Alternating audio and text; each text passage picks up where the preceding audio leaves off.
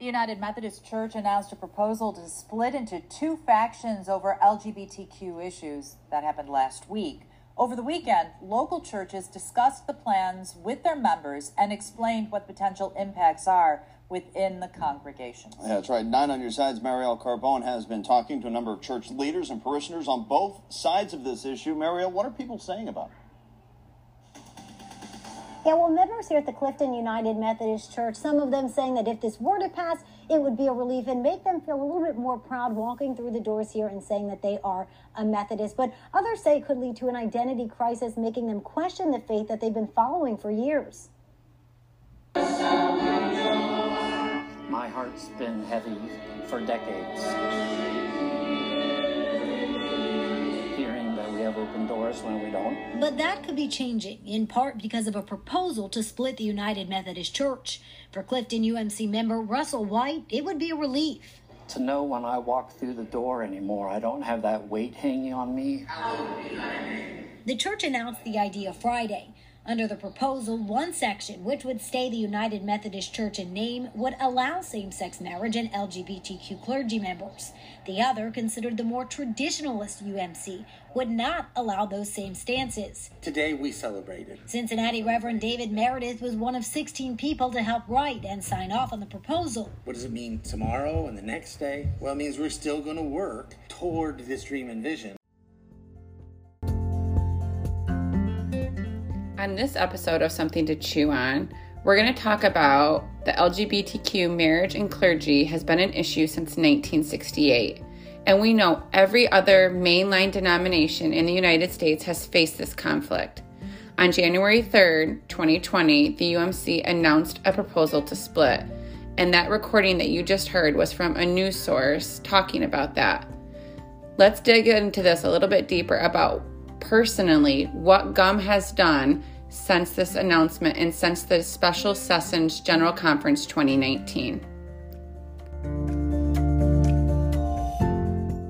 My name is Heather Bwaszczak. I'm the Director of Communications for GUM, and I am here today with uh, Katie Smith and Hillary Kitchen, and they're going to be sharing a little bit of, um, about something that's been a pretty um, divisive topic in our church. So, if you guys want to introduce yourselves a little bit. Yeah, Katie, you want to go first? Sure. Yeah. So I'm Katie Smith.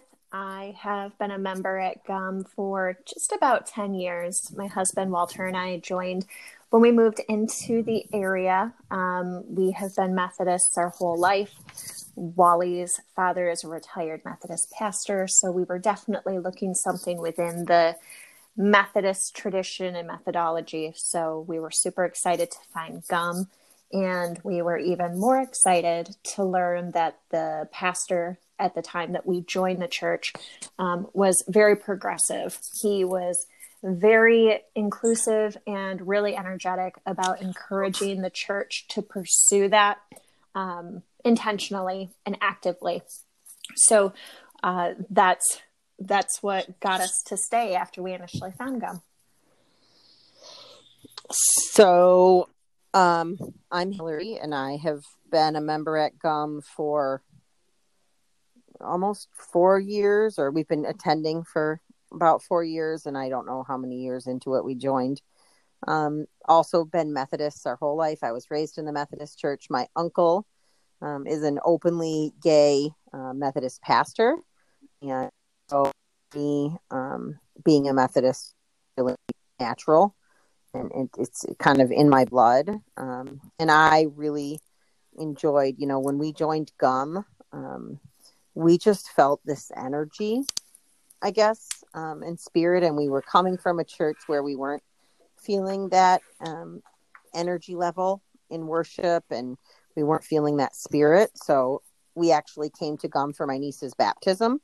And um, the pastor at the time, I think the same pastor, um, just really inspired us that this was a place we wanted to be and we pretty much immediately moved over. That's what happens. It just kind of sucks you in all the love and all the spirit. So what we're going to talk about today is um, kind of the birth of the open door committee So I shared a little bit at the beginning of the episode, kind of how um, the Open Door Committee came about. So I want to start with Katie. Katie, we decided to start um, a committee after the 2019 Special Sessions General mm-hmm. Conference. So when that had happened, and I feel like our church sprang into action right away, and the first thing that we thought about doing was we need a committee that will um, ground us and start the process of how do we want to be just like we say open doors open hearts open minds. Mm-hmm. and um, your name got brought up to lead that committee. Yay katie! And because that's what happens.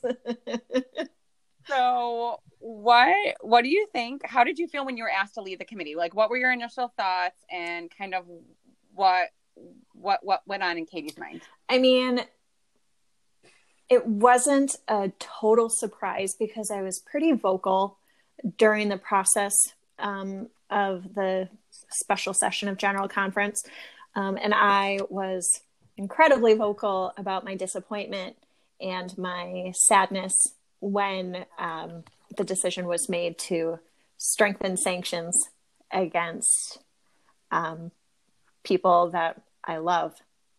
Um, I certainly wasn't the only one at church to do so, um, but I I definitely added my voice to that chorus. So when the time came for something to be done about my anger mm. and my grief and my disappointment, um, I there really wasn't an, a different option in my mind when I was given the option to make a change and to try to elevate the voices of people who desperately needed our support and our allyship.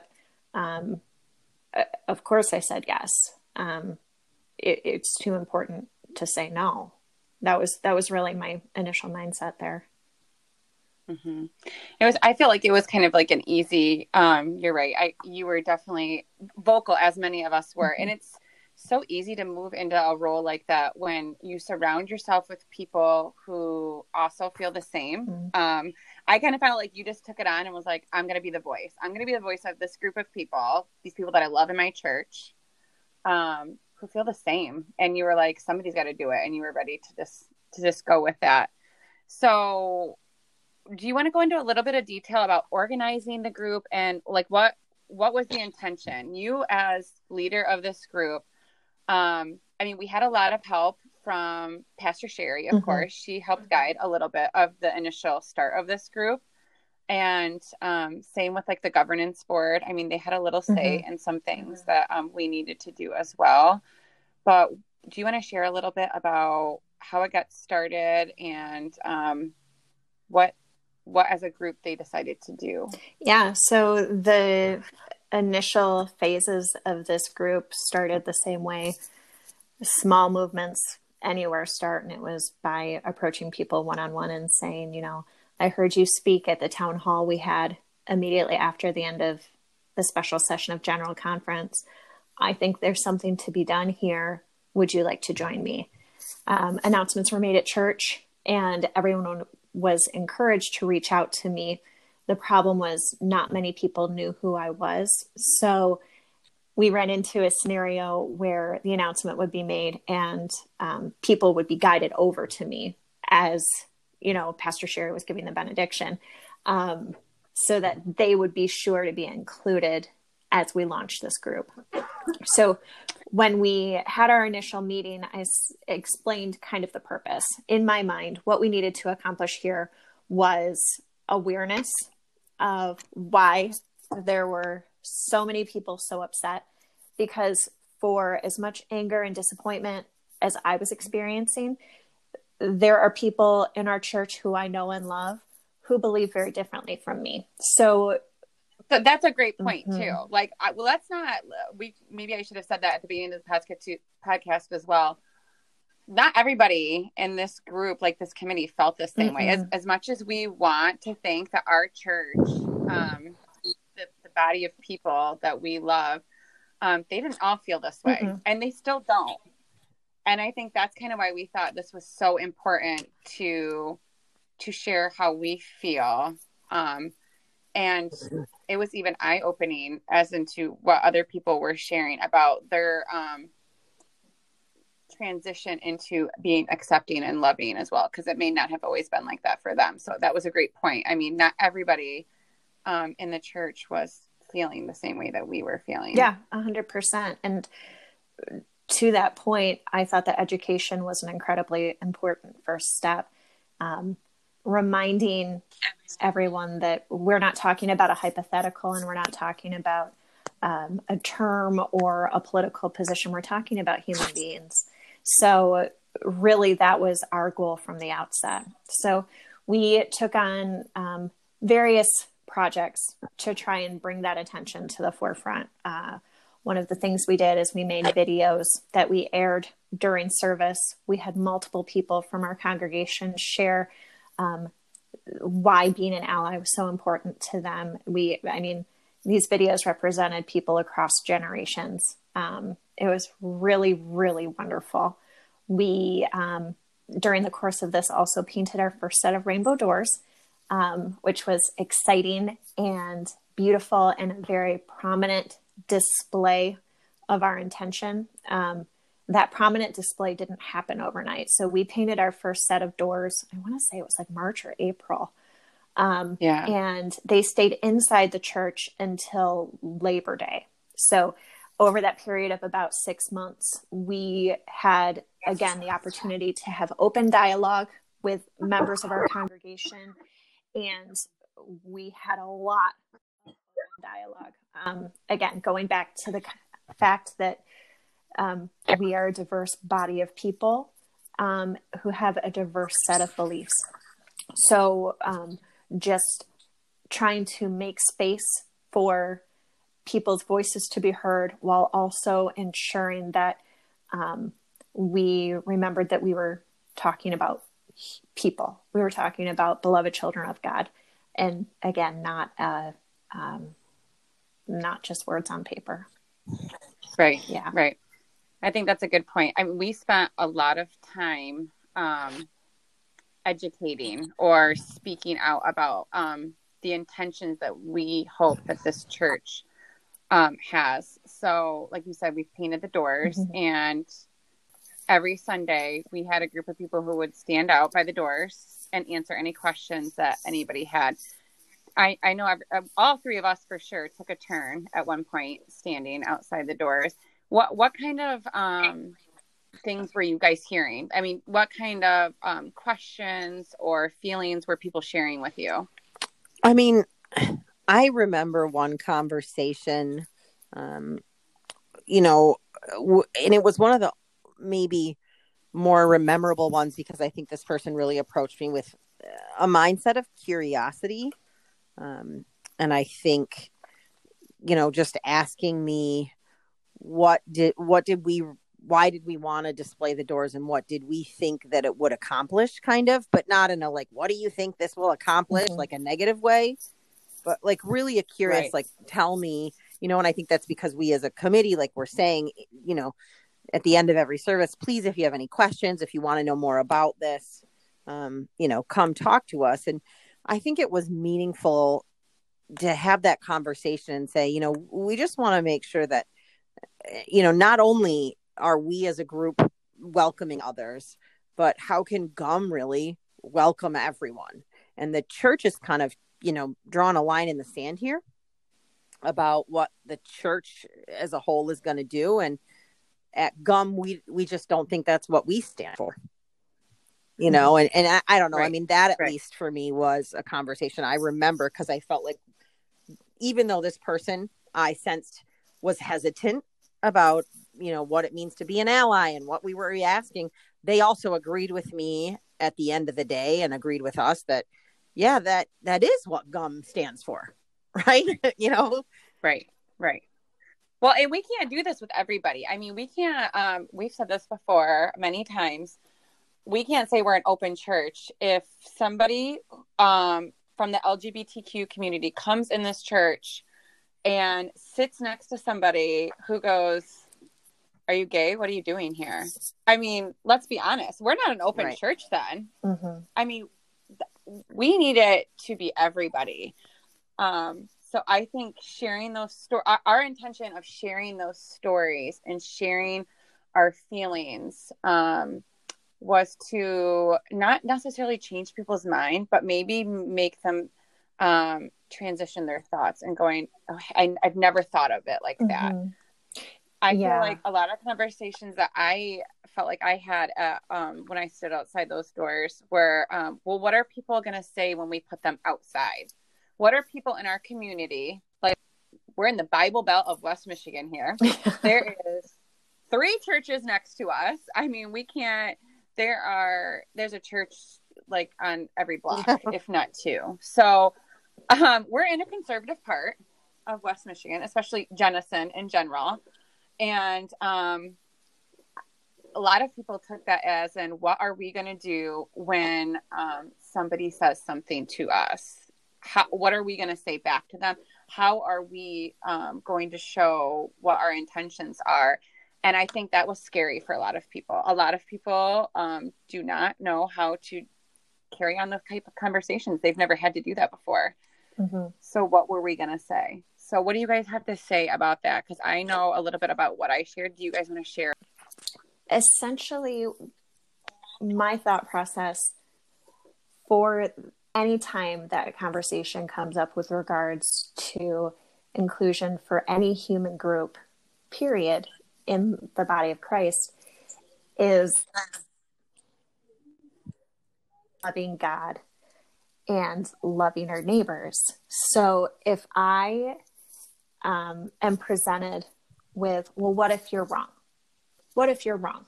And um, the LGBTQ community is sinful, and what if you're wrong? And my response is always, if if I'm wrong, then I've spent my entire life loving people and urging other people to do the same. And I I can't reconcile the God I love, the God I worship, the God who I believe created every speck of everything. I can't reconcile that God um, thinking that's the wrong choice. Katie, I think that that just speaks to like exactly what I think in my heart about this, which is everyone, regardless of, you know, anything about any human is a child of mm-hmm. God. You know, mm-hmm. in this day and age, I can say that politically, um, but I, I wish that every person, you know, on this issue disagreed with me. And there are people who, you know, think that, you know, homosexuality is a sin. Unfortunately, there are people who agree with the church that um, you know pastors could not be self-avowed and practicing homosexuals you know and to me those those are just not things that we can speak to. You know first of all i disagree wholeheartedly with every inch of fiber of myself. But second of all you know when i'm faced with anybody who who who thinks that i have to i just want to ask them you know do you believe in that this person is a child of god the same as mm-hmm. you because if you do then I, I really don't think there's even a, a point to this conversation.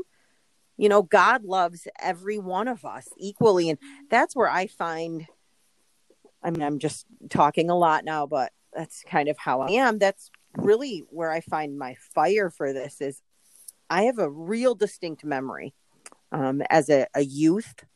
Um, i don't know maybe i was like 13 probably in my you know sunday school class which you know i think as youth in church and as people involved in our church now we all were raised right? And sunday school was a big part of our life. And i remember yeah. the leader who uh, was somebody i really respected and had a great relationship making a comment about my uncle being a sinner.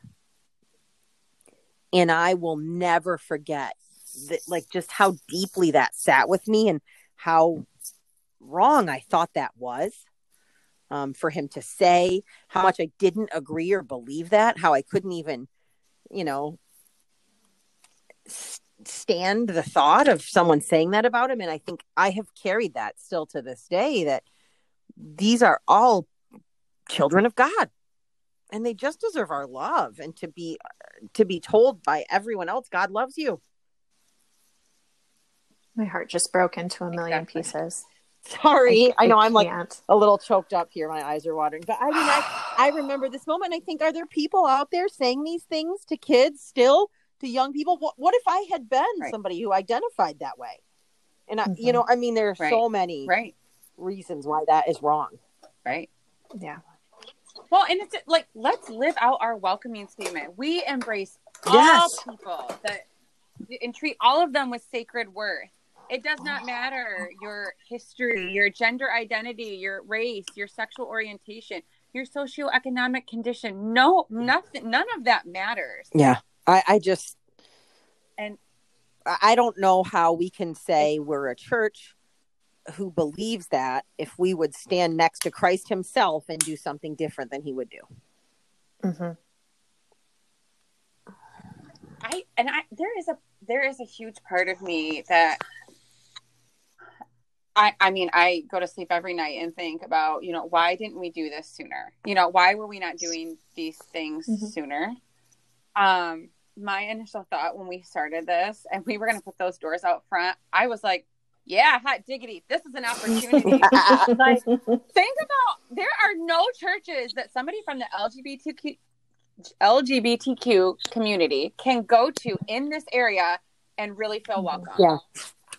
You know, And I feel like it's mean- important to call out and distinguish the fact that this committee was not the first time that the church, that GUM had um, pushed the needle forward. There had been multiple iterations of different groups, including the group that put together our welcome statement, um, who all worked really hard. Um, but I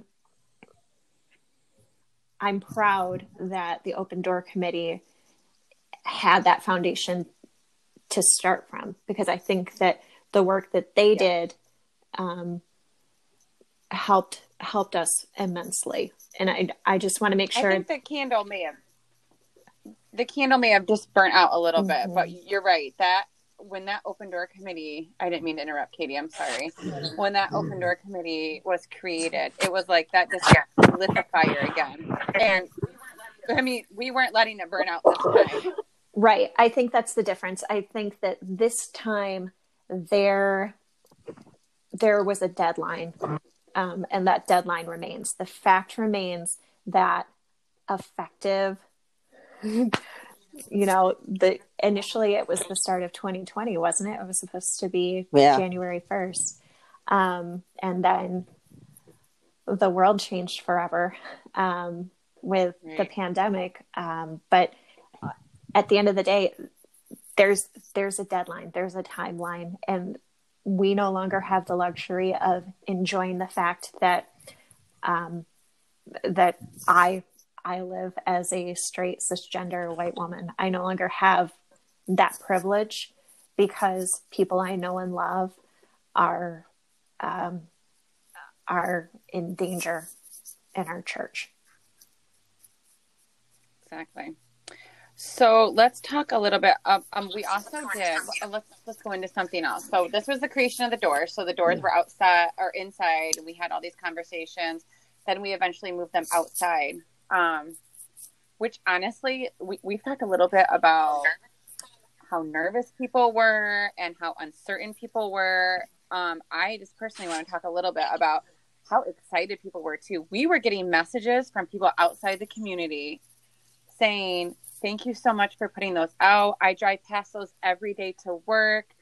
I, I am um, a part of the LGBTQ community, and this made me feel loved. And all of these things that people were sharing that keep doing what you're doing. Keep, thank you for making us feel loved. Thank, thank you for taking that stand. We got so many messages. We were flooded with love, which was, I mean, that was what we've all been like. I wish that that those yearning for. messages could somehow be shared with our congregation, especially the, you know, the doubters or the the people who are hesitant to what does this mean for our church, our congregation? What is this?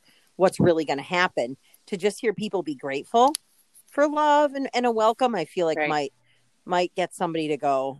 You know, that's a good point. Like, you know, I, I want our church to grow and I would love to have new people joining us. And this is a way that we can welcome somebody different. Right. Exactly. Um, so the doors were outside. Then we did a book study. I led a book study called God and the Gay Christian, which was great. It talked about the seven Bible verses um, that are typically used to um, disgrunge, you know, the LGBT community and say this is why this isn't um, a life worth, you know, the, what the Bible says. So we went through this book together, and Katie, you were in. Hillary, you were in the the book Yeah. as well, weren't you? I read the book. So I personally love the book. I love Matthew Vines. I think he did a great job. Um, sometimes it was a little bit. He dug deep. I mean, this is from a conservative, gay uh, man who decided to write this based off of his experience, and he went in it like theological wise. It went it went pretty deep. So I appreciated that, and I thought it was great too that we this um, book study. I'm trying to think. I we probably had close to 20 people in this study, which in our church it, that's not big, but that's great because it's 20 people who can share with another 20 people who could share with another. That was my thought. Mhm. If we get a good handful of people who can share this with others, and I thought it it was awesome. We get a lot of people who always say, "But in the Bible it says this." We still get letters, in the Bible it says this. And this is just such a great piece of work to share with somebody where he talks about, well, what Right. does it really? Mhm. Is that really what it, it meant? So I love I love that book. I thought it was great. I don't know if any of you want to touch on it. it we don't have to go into it um, detailed, but I it was just another way of us moving in the right direction. Yeah, I mean, the th- Yeah. oh, go ahead. I mean, I was just going to say, I think it just further built the conversation. So every time we had someone within the congregation speak up, or every time we were able to use biblical support for what we were saying, it it just continued to strengthen our goal and our movement. That that was really I think the most important thing to come from it. And like you said, if one person talks to two people who talk to two more people, um, all of a sudden this knowledge is being shared and spreading in a really organic and exciting way. Yeah, and I was just going to say, I think it also helped, you know, anybody who maybe was thinking like, I want to be a part of this movement, I support this, but I don't really know what to say in the face of that scripture or, you know, when somebody disagrees with me, except to say, you know, maybe that's not right. You know, this really, I think, he addressed those things in a meaningful way, you know, with his personal story. Um, but also, I think it just gives it, it supported people being able to speak to some of that. Right. Right. And then we had the videos that Katie mentioned, which were very personal stories that we had reached out to. How many did we have? Seven? I think we had seven, six, mm-hmm. seven Something like that. families and asked them if they would be willing to share their stories. Is this something that they would be willing to do to help open some eyes? I feel like, um, and just kind of get the like. A lot of people were very quiet about this, and I felt like if they shared something personal, this was going to be eye opening. I mean, it put a face with it. You know, it, it was a way to go okay, I respect this person in the church. They've been a member. I, I, I care for them. That was their way of saying, oh, well, I care about them. Do I still care about them? Yes, I still care about them. And then they also are part of this LGBTQ ally community. And this is why they want GUM to, to also feel, want everybody to feel loved. Mm-hmm.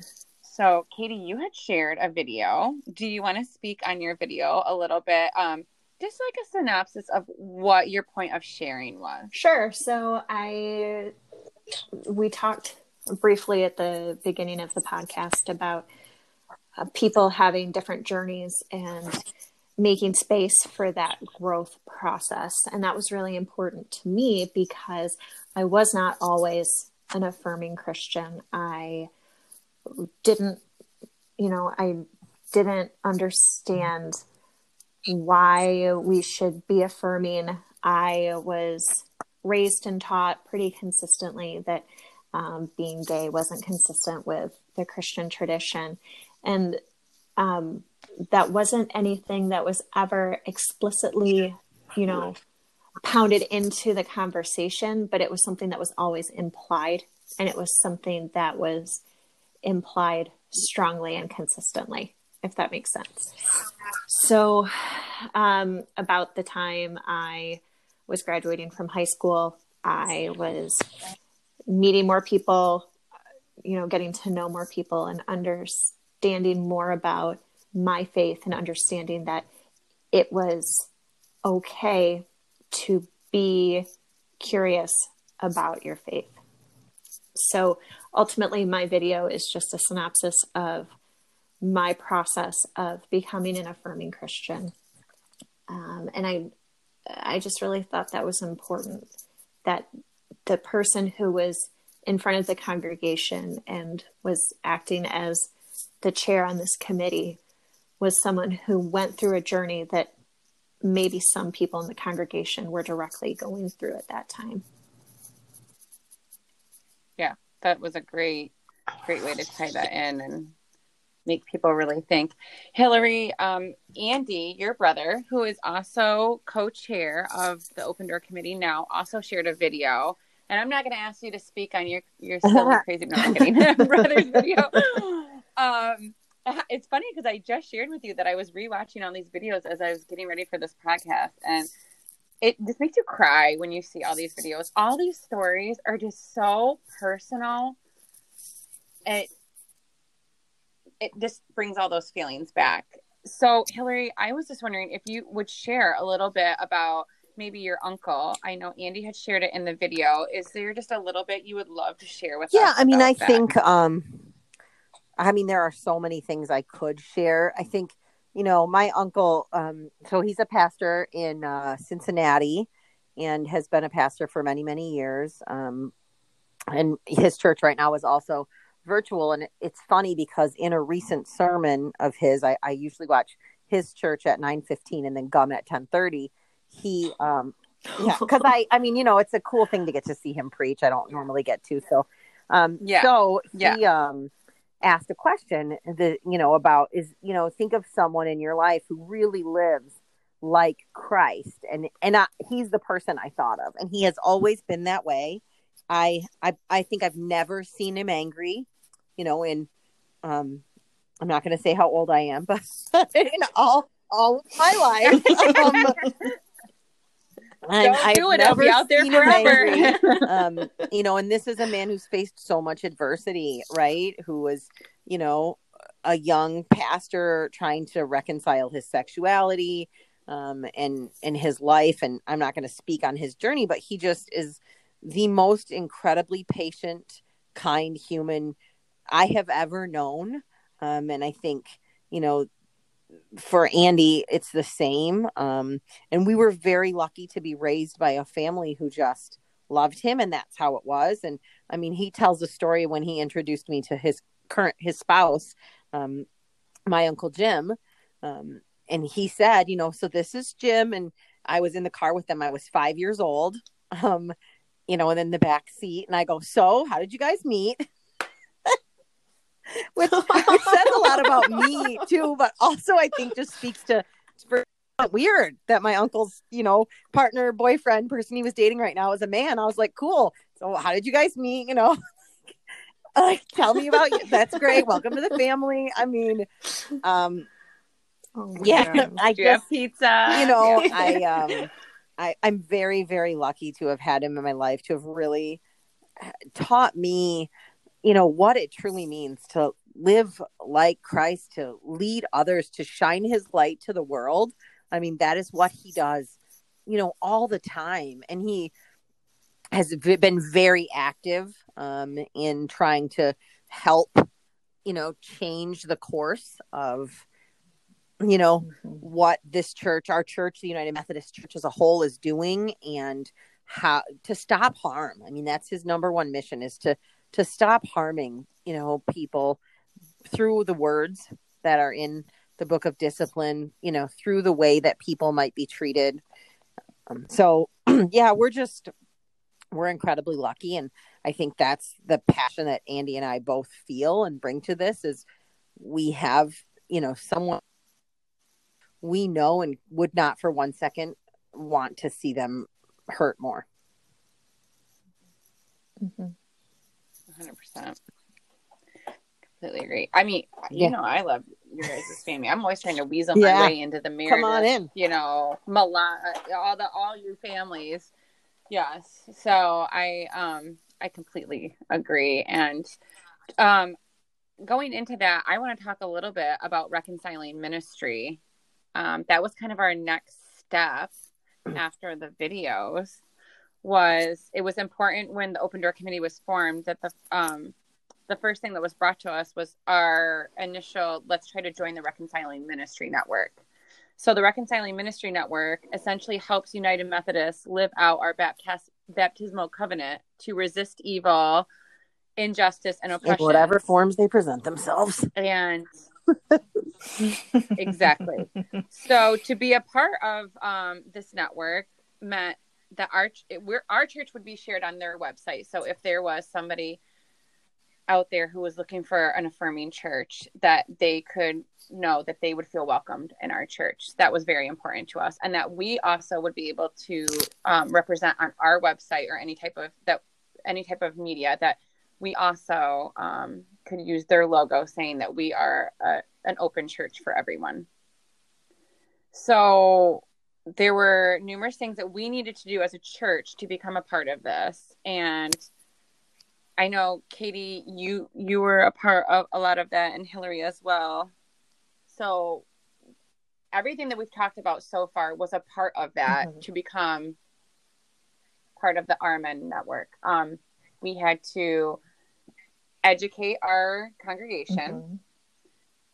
we had to take classes and have open topics where people could speak and ask questions about anything that had to do with being an affirming congregation. Mm-hmm. Anything else that you guys can think of that we had to do before we had a vote? So, so we needed a seventy-five percent majority, and what we ended up with was like a seventy-three point something. Right. Um, right. I, I'm just looking it up. Really also, quick. doesn't that seem like know. a lifetime ago? that was like, like, what, what did we literally not that, that long, but it the world has changed.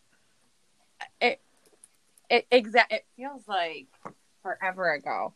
So we had done all these steps, and the RMN said, "Okay, you're ready to have this vote." We had this vote on November 24th, 2018. So it was a year Jeez. ago, you guys. Oh my gosh. It was a year ago. So I will never. Me neither. Day. I. I know I you're crying next to you, Hillary and Andy, in the back of the congregation, bawling our eyes out. And I don't mean after this vote was announced. So to be a part of this vote, you have to be a member of our church. You can't just attend GUM. You have to be an active member. Um, and then after the vote was taken, you just, you know, write on a slip of paper, yes or no, you want to be part of the Reconciling Ministry Network. They counted the votes in front of us. So there are two people in the front who were counting our votes.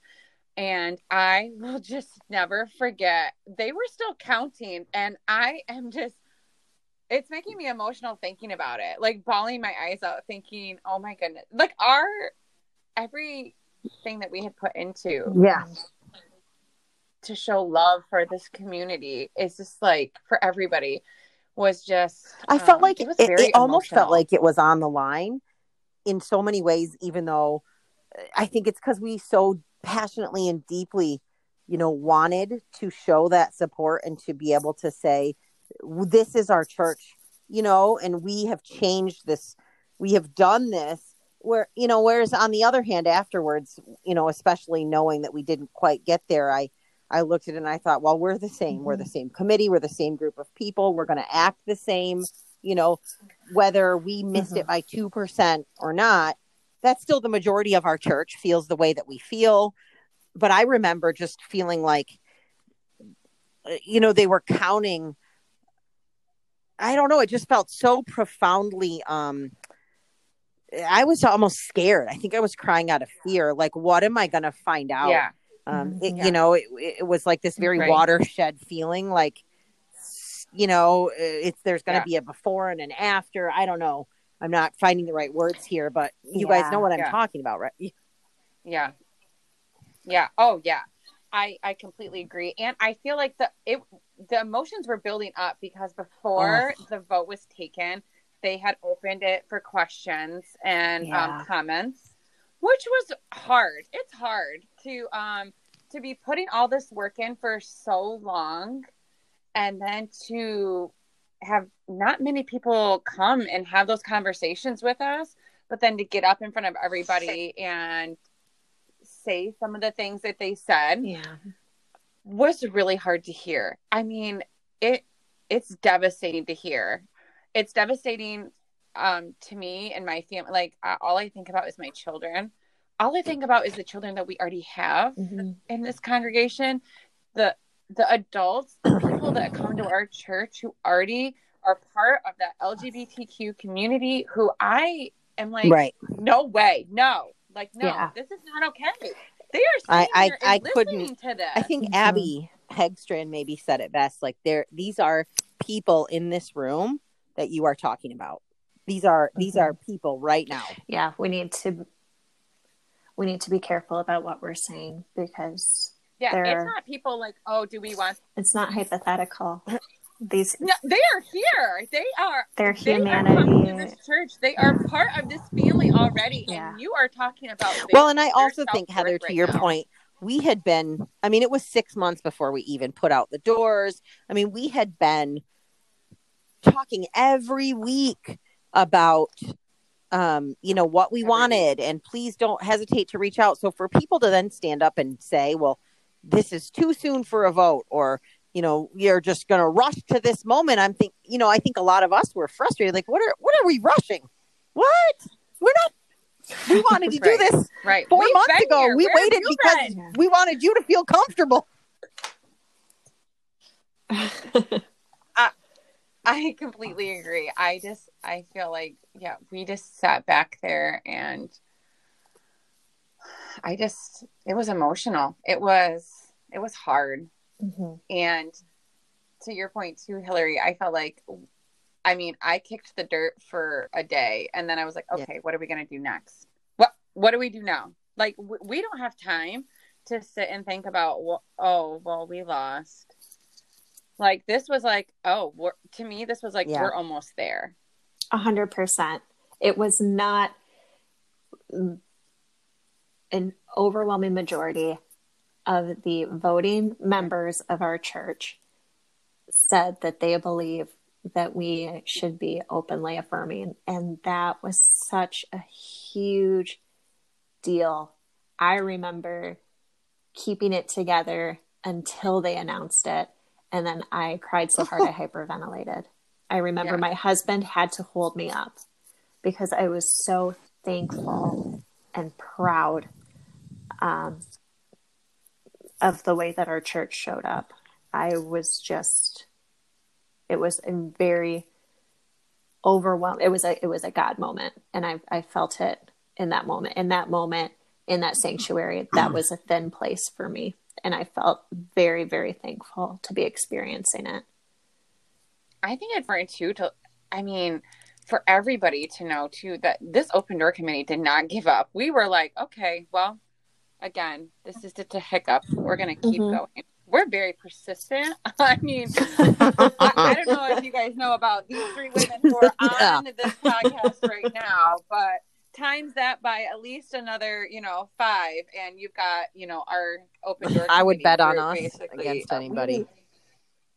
Mm-hmm. I mean, we are not giving up.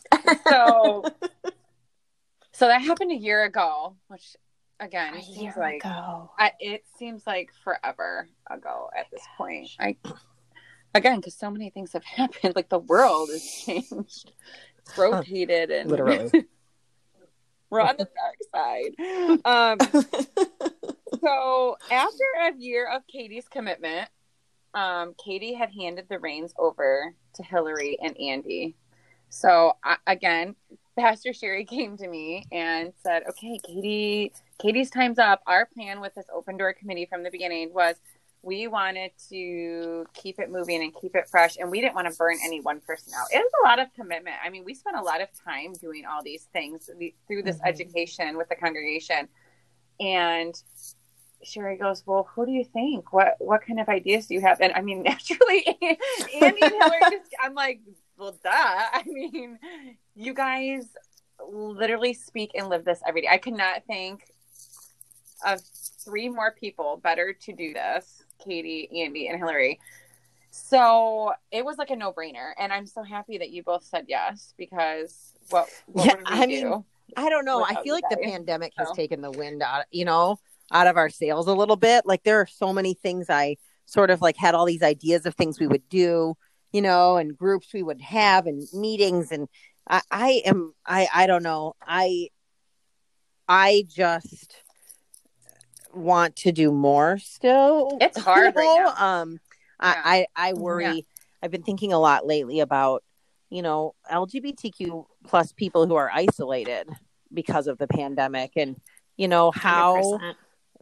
uh, can we reach out differently um i mean this is something that's so meaningful and i think the longer we're all at home i don't know it, i mean it's because it's hard for me right a you know person a regular person trying to Right. virtually school my kids and virtually work and right you know not seeing my own family and i think right. about all these other people who don't have those resources or whose self-worth is tied up or their relationship with god is tied up in things they've been taught and things they've been said that have been said to them um i don't know so i, I appreciate you're so kind to say like oh i couldn't think of anyone better but i am very self-aware and kind of self-critical that like i think we we've got to do more still we've got to do something else i don't know andy and i we had big plans and I- I also feel like that's what makes you so perfect for I mean that that's what makes you so perfect for this. There Mhm. the, the constant I, I always feel like we could do more. I feel like everybody right now, of course, is having a difficult time. I mean, I don't want to downplay anybody. You know, we none of us have lived through a pandemic before. So I mean, we we all are and I try to keep reminding myself church is not shut down. It's just different. And everybody's really burnt out and really exhausted with everything. I mean, I'm sure you two are on Zoom work calls like all day. I can't even imagine. So it's hard to connect with people. It's hard to do it all day and with a family and all those things. I completely agree. I know that there's so much more that I feel like we all can be doing. Um, let's talk a little bit though what happened during the pandemic in August. Our beautiful doors that were out front were Yeah. vandalized. So, I mean, that was, I was camping. I was on a sweet little vacation with my hubby and kid free. And I will never forget waking up to that message going, oh my gosh, the Mhm. doors outside are vandalized. And to see the things that were put on those doors, I, I, I can't believe I'm still married because I mean I left him all day. I was like, bye. I got, I gotta. I got. I mean, I'm nowhere close to home right now, but I, believe all day I was like, what do we need to do? I was on the phone all day with news, other people in the church, um, emailing anybody and everybody that we could to to show our love still and that this was not going to put us down. So, Hillary, what what was your initial? I mean, your family in particular, and I, you speak so well to your uncle's love and kindness, and um, so of course I feel like you you guys just right away were like, well, this is what we're going to do. We're just going to repaint these doors. yeah, I mean, right I think up. again, you are so nice because that doesn't necessarily come from. Uh, I mean, we were hurt and we were angry, and you know, I mean, again, unfortunately, we've seen like my uncle's home has been vandalized in his lifetime. Like, you know, horrible things have happened, but we are of the we're cut from the cloth of if you push me down, I will get up and I will get up harder and faster than you will ever see. And I will do it to to prove to you, you know, that you will never beat me. You will never win. And you know, and there's mm-hmm. for for us, I think I I immediately, I mean, it was very hurtful, but then we thought right away of the people who love and how much that would hurt them. And it was almost like, oh no, you will not you will not make anyone feel this way. We will not let you hurt someone um, that we're trying to reach out to and welcome. How dare you? So you know i mean we probably would have put up the doors the next day if we could have you know gotten it together that quickly. We would have you know mm-hmm. um, but you know there are processes and and we wanted to get more people involved and i think we did it the right way and i'm really proud of the response from our church yeah, the community. I think the response from the community, oh like that is something that was beyond like from seeing the really hateful hurt filled statements that were sprayed on those doors to immediately Everybody. just being flooded flooded we had I mean, over 70 messages from people we had calls, we had Facebook mm-hmm. posts, mm-hmm. we had messages, we had emails. I was incredibly flooded with so much love from everybody. What can we do to help? What do you guys need donated? When are you going to do? And we want to be there. What I mean, I cannot even. Mm-hmm. It was, it was amazing. That's when I was like, I, I, I'm spending my whole day on this. I will respond to every single person who sent us a message I, there is no way that I was not going to let them know that we appreciated what they were doing for us. And I think it just acted as yeah. fuel, right? Like, don't you think, Hillary, the fact that we not only did we have the conviction of what we were doing, which is certainly enough, but to then just literally be drowned yes. every time someone posted about what happened to the doors 40 million people were sharing it and people were commenting and they were sharing their own stories and their own fears and all of a sudden this got so much bigger than a 12 person committee at one of a million churches in midwest michigan. You know all of a sudden this was something much bigger and I thought that was really exciting. And the other churches that were rallying behind us. I mean, we mm-hmm. had we had other churches call, send messages, put on their signs, "We stand with you, GUM." I mean, it mm-hmm. was. It's just one of the, another one of those emotional moments. It's one of those love moments. I just I can't.